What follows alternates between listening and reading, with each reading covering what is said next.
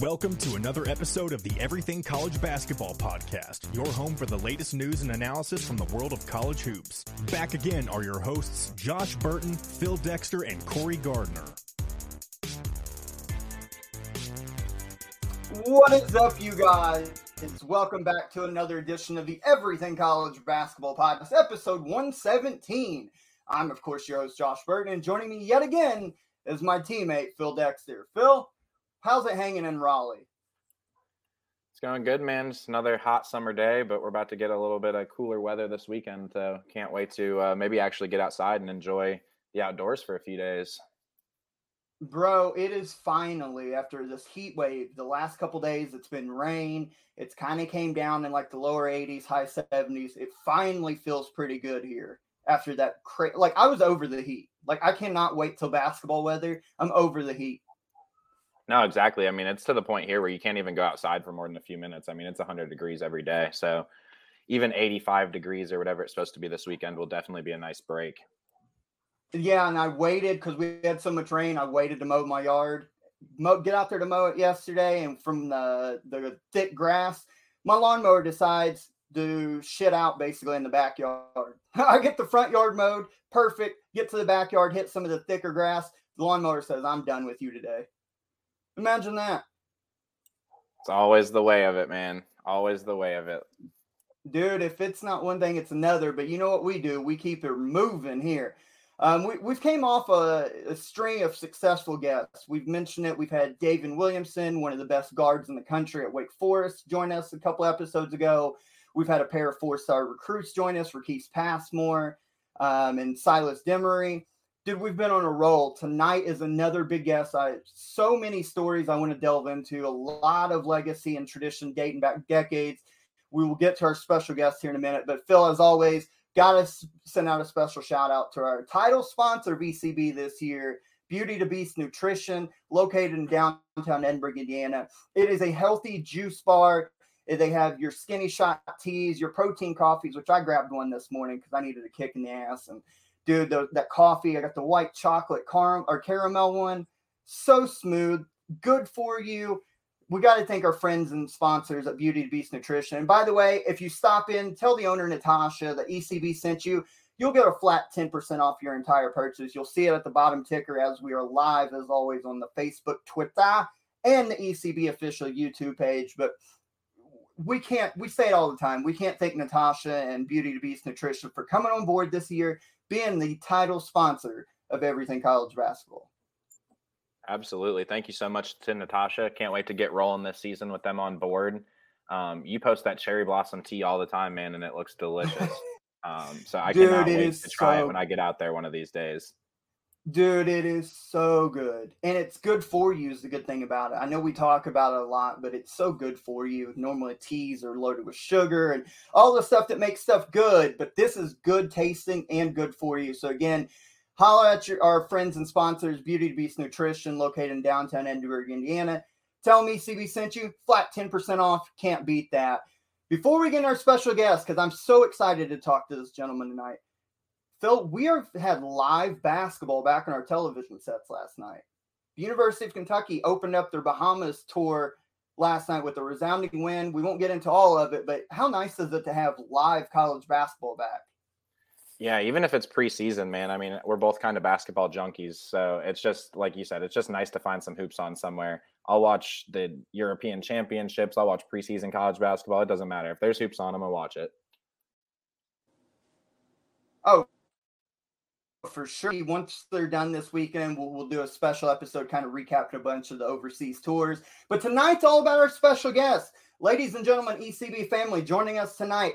Our guest tonight is the former head coach of the University of Massachusetts. He coached there from 1981 to 1983. He also served as assistant head coach for Stanford and was in the same role for the legendary Digger Phelps at Notre Dame. Oh, and if that wasn't enough, he was teammates with this guy you may have heard of, the legendary Dr. J, and also this other guy you may have heard of, Rick Pitino, in his UMass playing days. Tonight, we welcome to the ECB family, Mr. Tom McLaughlin. Tom, how are you tonight, my friend? Oh, it's great to be here. And anytime you talk about college basketball, it's always good to remember back in the day when people used to play for the love of the game. And now it's gotten to a point where a lot of kids are playing to get an NIL deal, and it's really has changed. And you said Kentucky played last night. I watched the game, and I know John Calipari very well. And John is a great, great individual. And at the University of Massachusetts, they just had a statue unveiled for John and for Julius Erving, Marcus Camby, and Jack Leaman, who coached me at UMass. And John has always been loyal to the university. And when Jack Leaman passed away unexpectedly, one of the first people to come back to Amherst and talk to his wife, Rita, was John Calipari. And then a year later, we had a remembrance of Coach at the New England Basketball Hall of Fame. And I asked John if he could show up. And John didn't want any money to show up. He just showed up, and he didn't let us pay for his room, didn't let us do anything. So you can't say anything wrong about John Calipari in my book. So it's no secret to everybody who's been with us for 5 years now that I'm obviously a Kentucky fan. I cover them very not necessarily favorably, that's the wrong word. Cover them very fairly, never let any kind of fandom get in the way. But there is a side of Calipari, since we're on the topic of it. Everybody either love him or hate him, it seems like. And you've led off with some very good stories about him. And we see what's happening in Eastern Kentucky right now with the flooding. He made sure to get the telethons. He's done that with Western Kentucky at the end of December last year with the tornadoes. He's done it with Haiti. Tell us, if you can, some of those stories that people who may have a bias against Coach Cal maybe don't see, like the humanitarian side of Coach Cal. Well, the thing about John is just what he did for Jack Leaman coming back. And also Rita Lehman, who lost her husband unexpectedly to a heart attack. John Calipari, after Kentucky won the NCAA championship, got Rita Lehman a championship ring from the University of Kentucky. He also, any golf outing or anything like that, he'll show up at. And his own kids, he sent his daughter to UMass as a student, a regular student. And his son went to high school back there. So he's been very loyal. And you know, you hear the stuff about his recruiting and things like that, and it can sort of turn you off a little bit. But I'll tell you, when he zones in on a kid, he gets that kid. It's like Marcus Camby. I asked Marcus Camby, I said, hey, Marcus, how the heck did you end up at UMass? Because Marcus was from East Hartford, which is about 30 minutes from the UConn campus, and Jimmy Calhoun. And Marcus said to me, when Coach Cal came in his living room and sat down with his mother said to Marcus, you're going to play for this guy. And all I know is the good things about John. I just know he's a good friend. And if I call him and ask him for something, he's willing to help. I think my favorite quote, which it was brought up again a couple weeks ago when Kentucky secured another five-star kid who's reclassifying, joining the roster this year. But my favorite quote, he said it about 8 years ago in regards to recruiting, and especially being at Kentucky. You can recruit a kid his entire life and be the favorite, but if I want that kid, I will come into his home and I will lock him down and I will take him from you. Whenever I want it, whenever I want a player and Kentucky eats, Kentucky's always going to eat first. And I think that's beautiful, and it sums up Coach Cal, because he seems so motivated now after a few, for Kentucky fans and standards especially, you know, not the greatest postseason run, should we say, but he seems very motivated again on the recruiting trail. And I just think that's apropos of kind of we always hear about the Coach Cal swagger. I mean, if he wants a guy, there's no stopping him from getting it. And I feel like that's just kind of a good summation of who he is. If you look at John and see what happens, when he was inducted into the Basketball Hall of Fame, he had guys from UMass, Memphis, and Kentucky there on stage with him. And he's loyal to all those programs. And he's been that way his whole life. Last thing on Coach Cal before I let Phil take over, because I know he has a lot he wants to talk to you about. When all that happened at UMass back in the day with Marcus Camby, and then he bolts to go to the Nets, what was the feeling of from the UMass fan base at the time about him, and how has that maybe changed now as we sit here in 2022? Well, the fan base was just excited, because what he did is when I was playing there, it was a 4,500-seat arena they played in, gym, basically. and he took it where they got a Mullen Center, which is a 10,000-seat state-of-the-art arena, and he built the program by himself. I mean, he bootstrapped it on everything, and he just built the whole program. And they have been very, very successful when John got there, and they continued for a while with Bruiser Flint, who was an assistant to John at Kentucky. So it's John did a lot for the Pioneer Valley, as they call it, and he's always remembered fondly because of his loyalty to the university. Real quick, Phil, it brings up one last thing. It's funny. The Calipari, John Calhoun, or Jim Calhoun, where Jim Calhoun says he can't even he don't even know what clam chowder is. He can't even say clam chowder, and he said he's going to run the New England area. Well, John, when he created a nightmare for Calhoun, where Calhoun was on top of the whole world there, and him and well, usually it's UConn and Providence, and John took UMass right to the top. Phil? Yeah, so I want to, go back a ways and get into your playing days a little bit. So you started off at Tennessee and end up transferring out after your freshman season. What led, to your transfer from Tennessee, and then how did you end up at UMass? Well, when I went to Tennessee, there was Ray Mears was a famous coach. He was the coach at Tennessee, and he had an assistant, Stu Aberdeen, who was a really dynamite type guy and very active. And Stu had recruited me out of New York, and it was unusual for a New York kid to go down to Tennessee at the time. And I went down there, and I led the freshman team in scoring, averaged over 18 points a game. And I just never felt comfortable with Coach Mears. You had to make an appointment to see him and call his secretary and things like that. And it just, in the middle of my sophomore year, I said, I'm going back home. And I ended up transferred to UMass, and it was kind of funny how I ended up at UMass. I was going to go to Boston College or UConn, and then Jack Donahue, who was the coach at Holy Cross, said, you should take a look at UMass. And I went up and met with this guy, Julius Erving, and we sat and talked. And I ended up going to UMass, met my wife of 47 years, and have 4 kids and 10 grandkids. And it was probably the best decision I ever made. So is it more the culture, just not being used to the Southern style and way of things, or was it more just you didn't have that connection you thought you did with Coach Mears? Well, no, you're playing in the Southeastern Conference. You're going to Florida, you're going to Kentucky, you're going to Vanderbilt and playing on the stage there at Vanderbilt. And it was exciting, but my folks couldn't get to the games and my friends and things like that. And then when I went to New York, UMass, we played at Madison Square Garden a couple of times a year. We played at the Palestra. So my friends could come and watch us play.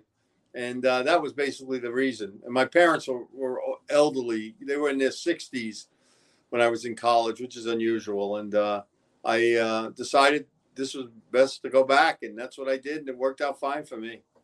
So you brought up something, Phil, I don't mean to keep cutting you off. My bad. You brought up something I don't think a lot of newer generation of basketball fans understand when you mentioned the freshman team, because for a long time as a freshman, you could not play, I guess, essentially varsity college basketball. If you could describe that, where you had to play freshman year. And I remember hearing stories of Lou Alcindor at UCLA couldn't play his freshman year, and he would just dominate the freshmen. And then when they do mixed practices, he would dominate the regular starting 5 of UCLA. If you could explain how that worked essentially, and then the process of going from freshman to your final 3 years at the main level of college basketball. Yeah. Well, what happened is when you played freshman basketball, you'd have a regular schedule and you'd have your games and you'd play before the varsity. So your game might start at around 5 o'clock at night. And then what happens is the fans would come in by halftime. You'd have 8,000 to 10,000 fans sometimes watching a freshman game. And we play Kentucky, and we play Vanderbilt, we play Alabama, we play all those schools. And it was pretty good basketball at the time. And the freshmen, then what happened is you'd work out with the varsity sometimes at their practice, and then you have to go to your own practice, and you practice twice. They take some freshmen and have you play against the varsity. And there was guys like Tommy Bullwinkle and Billy Justice was at Tennessee at the time, who were all Americans. So it was great to have that opportunity. And then What was funny is, though, everybody in the Southeastern Conference tells you how great all the players are. Like if you had Kentucky, Dan Issel was just finishing up at Kentucky, and LSU had Pete Maravich. And all of a sudden I go to UMass, and I'm playing with this guy, and I go home and tell my friends in New York, I said, this guy is better than any guy I've ever seen. And it was Julius Erving. So you'd watch him play. And there was another guy in the team, Al Skinner, who was also an NBA player for 6 years. So, and then you had Rick Pitino. So we had some good players. And it wasn't like the SEC where you get all the publicity and things like that. But it was fun playing with those guys. Phil. Absolutely. You know, you mentioned playing with Dr. J. Was there a moment that you can remember where you were just like, wow, you know, this guy is different than anybody else on the court? Julius Erving is one of the nicest human beings I've ever met. I'm friends with him to this day. When we have a Zoom call with all the former players on it, he gets on and he's front and center talking about 20 years ago, 30 years ago. At his statue dedication, all the players came back, and it was like we were there was some candid pictures taken of us just sitting around. It was like we were back in college. And he was just a normal guy. And probably the best memory I have of him playing is on his 21st birthday, we played the game against Syracuse. They were nationally ranked, and they came to our building, which was called the Cage. And the students would line up at 4 o'clock or 3 o'clock for a 7:30 game. And they'd stand out in the cold because the place only sat 4,500 people. And what happens is, they probably got 3,000 to 4,000 students in there, and they'd pack them in. And during our warm-ups, they'd be saying to the students, can you please side closer together? Because they were all bleacher seats, and they wanted to get as many people in as they could. Well, on that night, Julius had 36 points and 32 rebounds. And we beat Syracuse 86-71. And after that game, you know, back in the day, you had the mimeograph machines that would take about 10 minutes to get out and get you the final stats. And I don't recall him even looking at the stats. It was like, this is what he – and that's what always bugged me, that he didn't come back for his senior year, because I think he would have been totally unstoppable and would have been like Larry Bird did with Indiana State, because Al Skinner was a freshman at the time. He never got to play on the same team as Julius until the ABA, when they won an ABA championship. And Rick Pitino never got to play with Julius. So, and Rick Pitino and Al Skinner's freshman team was undefeated. So, but Julius, that, and I can remember we played Iona, and they had a 6'11", 7-foot center. And a guy I knew, this kid, Bernie Soha. And every time Bernie would go to shoot, we'd all run the other way because we knew Julius was going to block it. And he was going to send it out by half court. So we were breaking all the time. And I can remember that game, too. And I can remember a game in North Carolina. We played North Carolina in Madison Square Garden. And Julius got fouled out. And he always says he had 4 fouls called for offensive rebounding. So he said he's still upset to this day about that. So, Phil, do you got anything else real quick? Would you like to go on to that? Just real quick going off of that. So obviously you knew he was good. Did you have any idea he was going to go on to this legendary NBA career? I mean, did anybody have that kind of inkling, or was it just? No, we knew good. I'll tell you 2 stories. There was one story where Al Bianchi was the coach and general manager or something of the Virginia Squires when they signed him. And they went over Jack Leaman's house and he signed the contract for, you know, a lot of money, millions of dollars. And Al Bianchi was in the kitchen with the assistant coach, Pete Broca, and he says to Pete, he says, hey, I hope he can play. We've never seen him play. So the Virginia Squires, I remember the next Squires play in Long Island, New York, and Julius was leading scorer for them, and they had Charlie Scott, who's from North Carolina, who was a great, great player. And you just knew that Julius was going to be something special. But there's another story about when he was going into his senior year or junior year of college. They were Jack Leaman was trying to get him on the American team going over to play the Russians in the summertime. And Hank Iba was the coach, and Hank wouldn't take him. And what happened was that the All-Star team was practicing in New York. And just 2 days before the trip to Russia, one of the players got hurt. So they called Jack Leaman up and said, hey, can we get this Julius Erving to come over and work out with us? We need another body. So Hank Iba said he thought Julius was Jewish, a Jewish kid, because of the name Julius. He had no idea who he was. So Julius ends up going on the team. He's the leading scorer of that team. That's when he made his name. He made his name over playing on this overseas team against the Russians, because the Russians had never seen anybody dunk like this. And in college, there was no dunk at the time because of Kareem Abdul-Jabbar, Lou Alcindor. They took the dunk out of the game. So that's a Julius story where he ended up leading the team in scoring. And then the NBA started noticing. And, you know, Red Auerbach wanted him to be a territorial pick if he had stayed in school. And he couldn't take him because he came out early. So he could end up. I'm trying to wrap my head around some of these between. So I'll start here.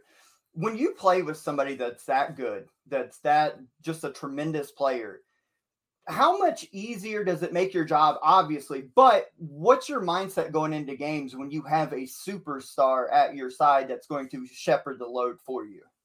No, he never shepherded the load. He was a team player. He never acted like he was better than anybody. He just played. And funny thing is, after every practice, we'd work out one-on-one. He did it religiously. And he figured I was crazy enough to play with him. And then they also told me, because when you transfer back then, you had to sit out a year. There was no instant playing. So one of the assistants, Pete Broca, said to me, he said, hey, we're going to get you in shape. You're going to guard Julius every day in practice. And we want you to grab him, hold him, make it as tough as possible. So for my year of sitting out, I had to work every day against Julius. And we became friends because of it. He appreciated when guys played him tough and just didn't let him have his way. And he was no different than anybody else. I mean, he was just a team guy. He could score 36 points and he would act like it was nothing. Phil? And how much did that elevate your game, you know, coming into that next season, getting to guard Julius every day? Well, no, I had no problem. My first game, I played right away. And my first two games, I can remember we played Northeastern with Jim Calhoun had coached. And then we played Holy Cross. And I played 39 out of 40 minutes. So I can remember that. Even the head coach, Jack Leaman, said at a luncheon, he said, I never believed a kid would play 39 out of 40 minutes. But you know, playing with Julius was easy. It was like he never big timed you. He was that way with everybody. I mean, you know, no matter who the person was on the team, he was just a good guy.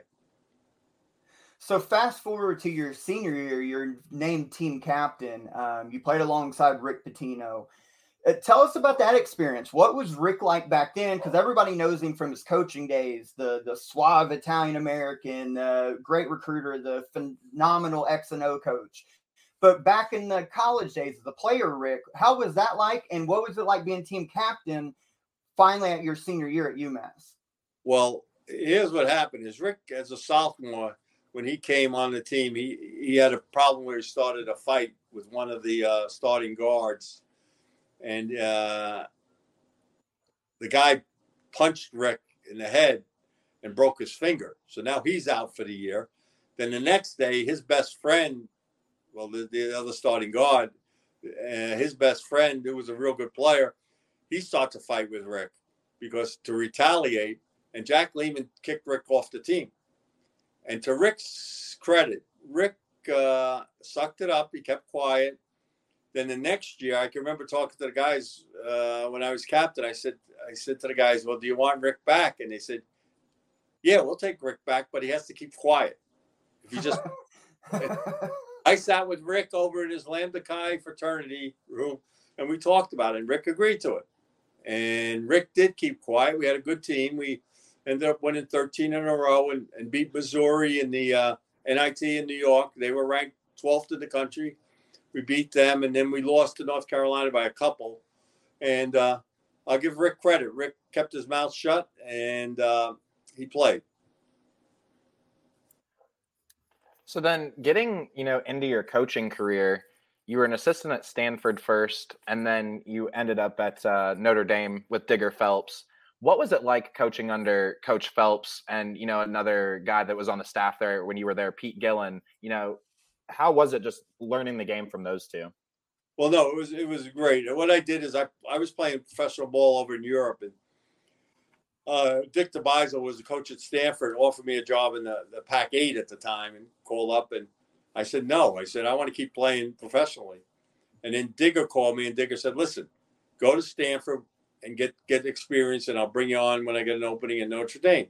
So I said to my fiance at the time, my wife, I said, what are you thinking? And we had a look on a map where Stanford was, and we went to California and spent 3 years out there, which was great. Stanford University. Bill Walsh was the football coach at the time, so I got that to get to know him and his staff. And then I ended up going, Digger, true to his word, hired me at Notre Dame, and we went in there. And we had some good teams. We played the NCAA every year. We had 11 of those guys, I think, anywhere from Bill Laimbeer to John Paxson to Orlando Woolridge to Kelly Tripucka to Tracy Jackson to Bill Varner to Tommy Sluby. We had Bill Hanslick, Bruce Flower. We had 11 guys of NBA draft choices. So we got beat by Magic Johnson, which we ran into him and Greg Kelser, and Greg Kelser had a great game. We lost that game, and then we lost to Danny Ainge on that full court shot where he ran through the team. And but it was a good time in Notre Dame. We beat, I think, 8 teams that were ranked number one at the time. We beat Virginia with Ralph Sampson.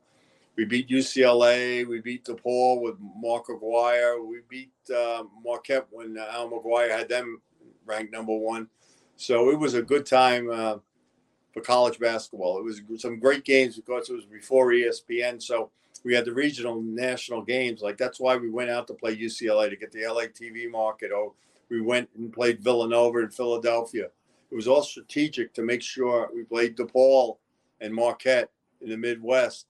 We played Michigan and Michigan. We played in Michigan. We played at the Pontiac Silverdome. There was 60,000 people. Insane. That was all new stuff. They had Phil Hubbard and guys like that. So we got it. It was a good era of college basketball, and then you get to see Magic Johnson and Larry Bird, what they did, and changed the whole game. So you mentioned a guy you coached that I had already wanted to ask you about, Bill Laimbeer. Did he sort of already have that edge to him when you coached him at Notre Dame? Was that something that you guys had to keep in check? Or Billy Laimbeer was a California kid who played in the passing game out in California where everything was perimeter and you set screens on the outside and you look to shoot your shot. That's why he always hit that step back shot. That's from growing up in high school and playing California passing game. But Billy Laimbeer, the people in Boston hate Billy Laimbeer because of Johnny Most and what he used to say with the old Celtics and called him, you know, every dirty name in the book. Billy Laimbeer happened to be born in Braintree, Massachusetts.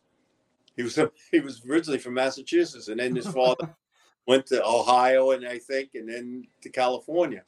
But Billy Laimbeer was not a tough kid. There were some fights in practice where Billy had standoffs with Bruce Flowers. Bruce Flowers was a kid from Chicago, a tough kid, and he, you know, you didn't want to mess with Bruce Flowers, and because he was the same size as Billy, and it was funny how Billy did it. Billy, I think, got the most out of his ability, and it was all an act. Another guy, Earl Curtin, who played with Billy in Detroit, said he and Rick McMahon would practice the fouls they were going to commit to see if they worked. And he said, as a second teamer with the Pistons, he used to get beat up by Laimbeer and Mahorn trying out these moves. But you know what? You got to give Detroit credit. They won championships. And I give Billy all the credit in the world. So we have a large contingent in our fan base that are IU fans. So I do want to ask you, spending your time at Notre Dame, any memories from those IU games and Bob Knight and those great Indiana teams, Isaiah Thomas, etc.? Well, here's the thing: is Bobby Knight and Digger were both from the same area growing up. Digger was from Beacon, New York, and Bobby Knight was coaching at Army. They were very, very competitive. They were competitive, and a lot of swear words were said by both of them at times. And they would recruit the same kids at times and things, and there were battles for that.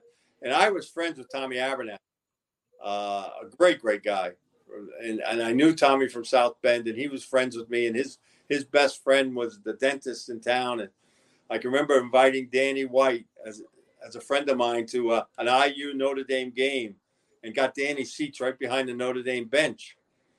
But Danny comes to the game in a red blazer, and Digger looks and says, "Who the heck is that guy right behind the bench? He's got to do." And I'm saying, "Oh Jesus, that's my friend Danny White." So Digger's all upset with this guy in the red blazer right behind the bench, and Danny then became the dentist to Digger, and Digger always used him as a dentist. But the IU, another story is about Isaiah Thomas and I have become friends in the last 10 years. There's a guy, Ian Thompson, writes for Sports Illustrated. Ian's a friend of mine. He said, "You know, I see with these athletes, you represented them for over 20 years. Can you talk to Isaiah about talking to the press and the media?" And so I got to know Isaiah in a different way. You know, we wanted Isaiah at Notre Dame. But what happened is Digger said to Isaiah and John Paxson, "Whoever commits first, I'm going to take it. I'm not going to take another point guard." And John Paxson committed. And then Isaiah, we had to tell Isaiah, "Hey, we're no longer interested." You imagine telling Isaiah Thomas you're not interested? Insane, right? Right now, I would have taken them both. You imagine Isaiah Thomas and John Paxson as your guards. Ooh. And but things work out. I guess God had a way for Isaiah. Isaiah he's totally different than you think. I mean, when you meet him and talk to him and everything like that, and he's just he's a very, very nice guy. You know, he's from a family of 10 in Chicago. Yeah, I mean, I would say things turned out pretty well for Isaiah. I would say he turned out all right. He's a very good businessman. He's doing well. He's got a wine company. He's got a bunch of businesses, and he's doing well. And his thing on the NBA productions, he's very knowledgeable, and he's still got an edge to him. And every once in a while, he'll say something he shouldn't say, but don't we all? Absolutely. Phil? So then obviously, you know, you're a UMass alum and you go on to be the head coach at UMass, but kind of walk us through how that came about, you taking over there, and then, you know, sort of your getting out of coaching and your reasoning behind that. Well, no, here's what happened is I was a young coach. I was like 30 years old, and I was one of the top assistant coaches in the country. And UMass contacted me and said, "Hey, would you be interested?" And I thought about it, and I talked to my wife, Debbie, and we just had our first kid, and we were expecting a second kid. So she wanted to live in the East near our mom and dad. And that was my motivation for coming back. But and I had really good kids that came there, but they hadn't won a game against a Division I team in 2 or 3 years. And they were struggling. And they played in the gym with a dirt floor. Honest to God truth, they had a dirt floor and underneath the basketball court. And I ended up going there. And after my second year, I was just like, this is not what I am enjoying at all. I wasn't enjoying it one bit, and it was like a struggle. And so I said to my wife, I said, you know, I could always find a job. And we moved near Boston, right in town over from her mom and dad. And it worked out very well, because then I went to work with Converse, and there was a guy, Joe Dean, who was in charge of Converse, and Al Harden from Indiana. And we worked with Larry Bird and Robert Parrish and Kevin McHale. And then that led me into getting a job with Bob Wolf, the famous sports attorney who represented Larry Bird. So it all worked out for me. And I look back and say it was a blessing to get out of coaching, because I had been gone. My son, Corey, who was the youngest one, I had been gone probably over 150 days a year. And my wife said to me, you know, he's going to be 3, and you missed a third. You've only been around for a third of his life. And so it worked out. What I did is concentrate on my own kids rather than 18, 19-year-old kids. I would say that works out for the marriage a lot better. Oh, yeah. We've been married 47 years. I mean, and the stress level like that. It's coaching back then. there was no recruiting period. You could recruit all year round. So I was out on the road all the time. And then you had a scout, and then you had a – it was not conducive to families. And then even Pete Gillen, I brought Pete Gillen in to Notre Dame. Larry Bird was an assistant there, a famous player for Notre Dame, and we had Pete Gillen and Danny Nee and Scott Thompson, who all ended up being successful coaches. But I think the thing that's the best memory I'll have of coaching is the kids that went through it. I'm still friends with a lot of the kids that I coached at UMass and Stanford and Notre Dame, and it's been great getting to know them. And then now representing professional athletes, we represented over 40 NBA players, and it was good to get. Now they became part of my family. Guys like LaFonso Ellis and Bill Cartwright and Byron Scott and Chris Morris, just some good guys that I've got to know over the years. Tom, you've been around a long time, and just the list of names you just keep rattling off just blows my mind. But we appreciate your time. I've got two final questions for you. The first one will revolve around current as we look back. Just before you say the final one thing, I forgot to mention Kenny Skywalker, who I represent. Ah, there we go. From Kentucky. And when he went over and he played for the Knicks, and then I went with him over to Spain when he played over there. What a gentleman. Just a nice guy. Talking about a Kentucky legend with Kenny Skywalker. Final two questions. The first one, we'll turn our attention back to modern college basketball, since that's what we cover and what we look ahead to. We're in the process of releasing or getting our magazine ready for the preview magazine. So I want to ask you about current day UMass. Brand new head coach, Frank Martin. I think he's a tremendous head coach. It was a tough job at South Carolina, and now he takes up your alma mater. When you look ahead to not just this upcoming year, but to the future of UMass, what are you feeling? What's maybe the chatter around the program right now? They just pulled in a four-star kid. It seems recruiting. Looking ahead to Coach Martin's tenure at UMass and what you hope to see out of it. Okay. I've met with Frank. I've had breakfast with him. A super guy. He's a basketball junkie. Reminds me a lot of the guy I played for, Jack Leaman. He's just a blue-collar type guy, lunch pail type guy, that Al McGuire would say, lunch pail type guy. I think that Frank is perfect for that situation now. I think what's happened is they have a 10,000-seat beautiful arena. They're all theater seats. It's a gorgeous place. And they have a practice facility called the Champion Center that's state-of-the-art. Even John Calipari, when he was there 2 years ago, he said to me, he said, Tom, can you believe this practice facility? And he said, it's even nicer than what Kentucky has. So I think Frank will do a great job because his wife is from UMass and went there and was a track star at UMass. And I think he feels at home. And I think he threw the first pitch out for the Red Sox and is being actively involved in the community.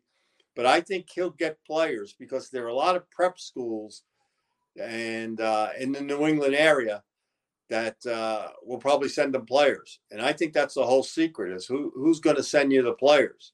And I think he'll get a feeder system going and he'll get players. And just recently, he's had that four-star recruit. I guess he has two top 100 recruits that come in. He's going to do a good job because he's got the facilities. And the fan base needs to get activated and get back. They used to have a great, great fan base, and it sort of waned in the last couple of years. But from what I'm talking to people, they're getting excited again. And I think it's only a matter of time before he gets that in the right direction. All they want is you to play. In Massachusetts, it's different. They could grow up with the Celtics, and they grow up playing hard. They grew up with Bill Belichick and the Patriots saying, you got to do your job. And if people come and play hard, those fans will come out. So you just brought something up, so I'm going to change my final question for you because I think it's apropos. You mentioned about the local high schools and it's kind of who you know and connections. And you would know as well as any of us would know that back in the day, it was about making the connections with the high schools and especially the high school coaches. Now it's more so of who you know in the AAU programs. Back when you were coming up as a player and a coach, I don't even think AAU was really a thing. It was more like the five-star basketball camps, the ABCDs, etc. So if you could explain what recruiting, being on the recruiting trail was like, making these connections with the high school coaches, getting in good with them so you could have that relationship. So when a top player that you really want to target, you have that connection with the high school coach and it's more favorable to you. Because today, like I said, is more about not necessarily – I think the high school coaches have kind of faded to the background. It's more about the AAU coaches and their programs. You know what it's about? It's about social media. It's about Twitter. It's about Instagram. It's about getting things out there, and they spread rumors really quick. And if you're not favorably on Instagram or you're not favorable on social media, they can bury you, and it's going to be hard to get players. I think the thing is these kids all talk now, and they talk. They're instant messaging each other, and they're all talking, where you going, what are you doing, what's your deal? Like I just saw yesterday that SMU was going to pay each student basketball player and football player $35,000 a year. Yep, from the collective, yep. Yeah, from the NIL. And I think you need an NIL situation where you can legally – what they're doing is they're figuring out this NIL and they're figuring out how to use it as a weapon in recruiting. And the Southeastern Conference schools for years have always been very, very active in recruiting. And this is going to be like they're watching each other do this stuff. And they're figuring out, hey, here's what we're going to do. So now with the conference alignments and things like that, if you're not in one of those major conferences, it's going to be tough to get a star player and to get a top-rated player, because the kids are going to talk. They're going to say, hey, I'm getting $100,000 to go here and play. Come play here. And it's a totally different world. It's a totally, before you get a high school coach, you control the kid. The high school coaches don't have the control. It's the AAU guys and it's the shoe companies that have control. Yeah, I think that's as accurate as you could pretty much sum it up for. Tom, you've been phenomenal. Again, my mind, like your Rolodex just has to be hundreds of pages long, because the names you kept name dropping, whether you were playing, coaching, or out of the coaching world, you've been phenomenal. I know we've taken up probably more of your time than we originally anticipated. One last guy I'd like to mention is a guy that's out in Indiana near you. It's a guy named Donnie Walsh. Oh, yeah. Donnie Walsh is a family friend. And my older brother played with him in high school at Fordham Prep in New York. And then I played with Donnie's brother, Jimmy Walsh, who went to South Carolina. So, and Donnie Walsh, there's a guy, Larry Bird, who ended up coaching the Indiana Pacers. That was through Donnie Walsh and I just having a phone conversation one day and saying, hey, I'm looking for a coach. And I mentioned Larry Bird's name to him, and Donnie met with him, and all of a sudden, Larry ended up in Indiana. Look at you. You just keep blowing my mind, man. Growing up a Pacer fan, too, in Indiana, you say Donnie Walsh. I'm like, I remember all the great teams he was a part of building. And Tom, you've been phenomenal. Go ahead. One last thing. There was a guy, you remember how Byron Scott came to the Indiana Pacers and they had that great, great year? He came 94, 95-ish, yeah. Around there. I represented Byron Scott, and I ended up, that's through Donnie and I, Byron ended up there. And Byron, I remember Donnie said to me, he said, Tommy, you're not going to believe what Byron did. Byron brought all his championship rings into the locker room with the Pacers after a couple of games he played for them and said, this is what we're playing for, and try to motivate the guys. So that Byron Scott ended up there because of just a relationship going back years. So that's how it used to be done. Now those things don't happen. Well, as a Pacer fan, I appreciate you, because I remember being a kid. Those were fun memories. The Reggie Miller burying the Knicks in the Garden. Those were fun memories, man. So I appreciate you for Byron Scott. But again, seriously, Tom, you've been tremendous. It feels like 40 minutes have literally flown by here. We hope to have you back on. You have an open invite. Hopefully we get you back on whenever your schedule frees up a time or two throughout the year, and just be able to chat more. Thank you for what you guys are doing for college basketball. It's great that you're doing this. I think it's tremendous, and people don't realize the behind the scenes and how hard you guys have to work just to put on a production. Well, we sincerely appreciate that. And again, we thank you for being a part of the ECB Facebook group. It all kind of started from there and sprouted to what it's becoming. The magazine coming out this year.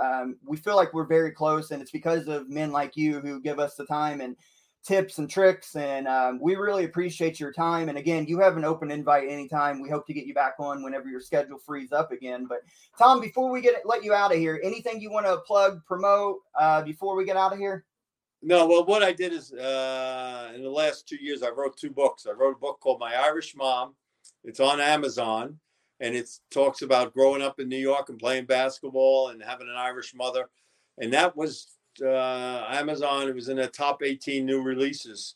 So it's just called My Irish Mom by Tom McLaughlin. And then there's another book I'm coming out with called Step Into My Limo, which talks about over 20 years of representing professional athletes. And some of these stories I shared with you are in the book. And so what I tried to do is leave a legacy for my family, to know this family history, and then to let my grandkids, 10 grandkids, know what their grandpa, they call me Papa, to know what their Papa did for 22 years of his life representing professional athletes.